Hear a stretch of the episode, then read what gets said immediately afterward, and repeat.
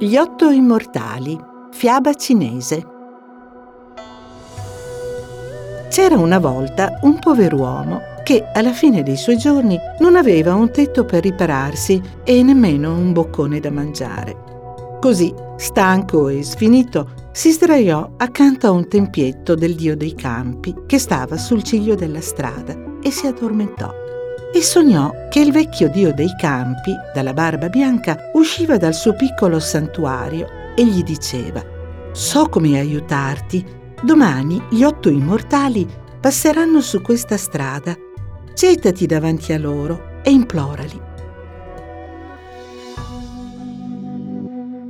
Quando l'uomo si svegliò, si sedette sotto il grande albero, accanto al piccolo tempio del dio dei campi, e aspettò tutto il giorno che il suo sogno diventasse realtà.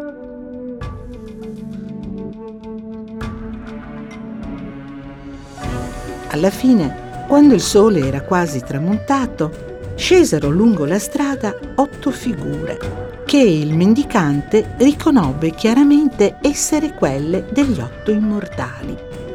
Sette di loro stavano correndo più in fretta che potevano ma uno di loro, che aveva una gamba zoppa, incespicava dietro agli altri. L'uomo si gettò sulla terra davanti a questo immortale, che era Li Tiaguai. Ma lo zoppo, immortale, non voleva preoccuparsi di lui e gli disse di andarsene. Il pover'uomo però non si arrese e lo supplicò, lo pregò di poter andare con loro ed essere anche lui uno degli immortali.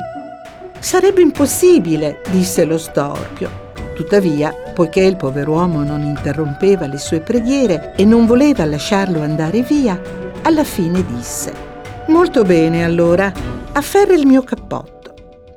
L'uomo lo afferrò e venne trascinato in fretta sui sentieri e campi, ancora e ancora e anche più avanti.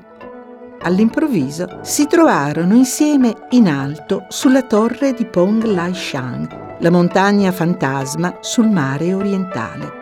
Ed ecco, lì c'erano anche gli altri immortali, ma erano molto scontenti del compagno che Litia Guai aveva portato con sé. Eppure, poiché il pover'uomo supplicava così sinceramente, anche loro si lasciarono commuovere e gli dissero Molto bene, ora salteremo in mare. Se ci segui, potresti diventare anche tu un immortale. E uno dopo l'altro i sette balzarono in mare, ma quando arrivò il turno dell'uomo si spaventò e non osò saltare. Allora lo storpio gli disse, se hai paura, non puoi diventare un immortale.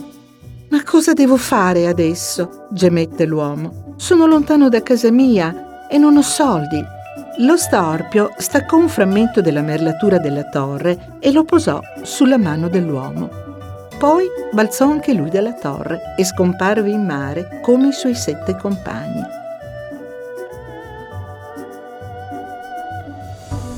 Quando l'uomo esaminò più attentamente la pietra che aveva in mano, vide che era dell'argento più puro che avesse mai visto. Gli permise di avere i soldi per viaggiare durante le molte settimane che ci vollero per tornare a casa. Ma a quel punto l'argento era completamente esaurito e si ritrovò povero come lo era stato prima.